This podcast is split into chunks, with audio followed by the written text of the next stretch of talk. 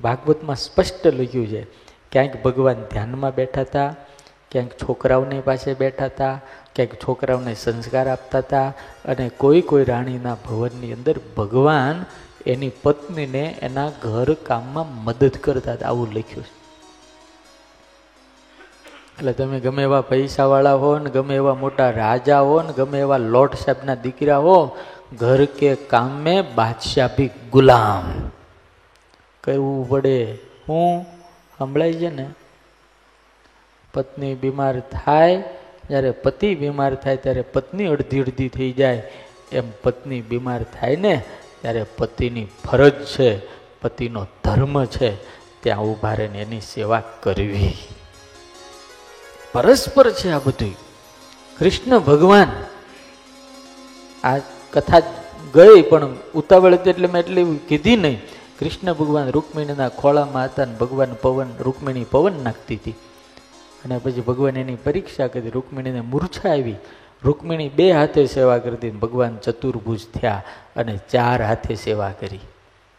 પવન નાખ્યો, પાણી છાટ્યું, વાળે હરખા કર્યા, ગાલ તપતપાવી મનાવ્યા અને જાગૃત કર્યા. એટલે ભાગવતજી એમ કહે છે, પતિ, પત્ની જો બે હાથે સેવા કરતી હોય તો પતિની ફરજ છે ચાર હાથે સેવા કરે. ખાલી આપણે આ બીમાર પડીએ ને ઓલી બિચારી દવા આપે ને આ આપે ને તે આપે ને આપણે એનું નો, ડ્રાઈવરને કીધી સારું દવાખાને લઈ જા ને. લે, તો હું ભાડે લઈ આવ્યા છું તમે એને ઘરની લક્ષ્મી છે. અને જેટલું એનું સન્માન થાય જેટલો એનો આદર થાય એટલા જ તમે સુખી રહેવાના. જે દાડે તમારા ઘરની અંદર તમારી પત્નીનું કે તમારા છોકરાના વહુનો અનાદર થવાનો ચાલુ થઈ જાય, એટલે સમજી લેજો કે તમારા ઘરમાંથી સુખ અને શાંતિ વિદાય લઈ લે યાર. શાસ્ત્રો કે છે, યત્ર નાર્યસ્તુ પૂજ્યતે રમંતે તત્ર દેવતા. સ્વામિનારાયણ ભગવાનના બાપાના બાપા ધર્મદેવને કહી ગયા નાવ માન્યા ગુણવતી બાર્યયા ધર્મ વલ્લભા હે ધર્મ આ તારી પત્ની છે એનું તું તારા ઘરની અંદર કોઈ દાડો અપમાન નહીં કરતો એટલે હું વારે વારે કહું છું તમારા પત્ની ઉપર તમને ખીજાવાનો હક છે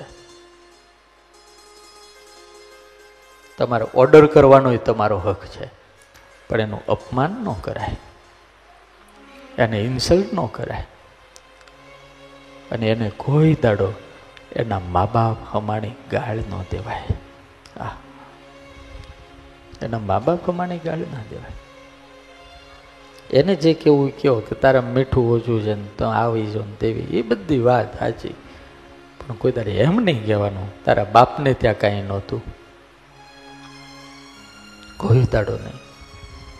પુરુષે તો ન કહેવું, પણ હાહુએ કોઈ દાડો સંભળાવવું નહીં.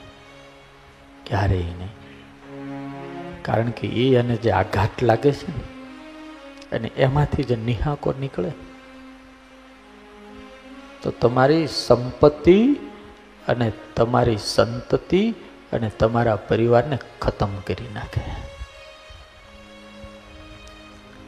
ભગવાન કૃષ્ણને ત્યાં સોળ હજાર એકસો ને આઠ રાણી છે. કોઈ દાડો ઠાકોરજીને ત્યાં બાંધવાનું નથી થયું.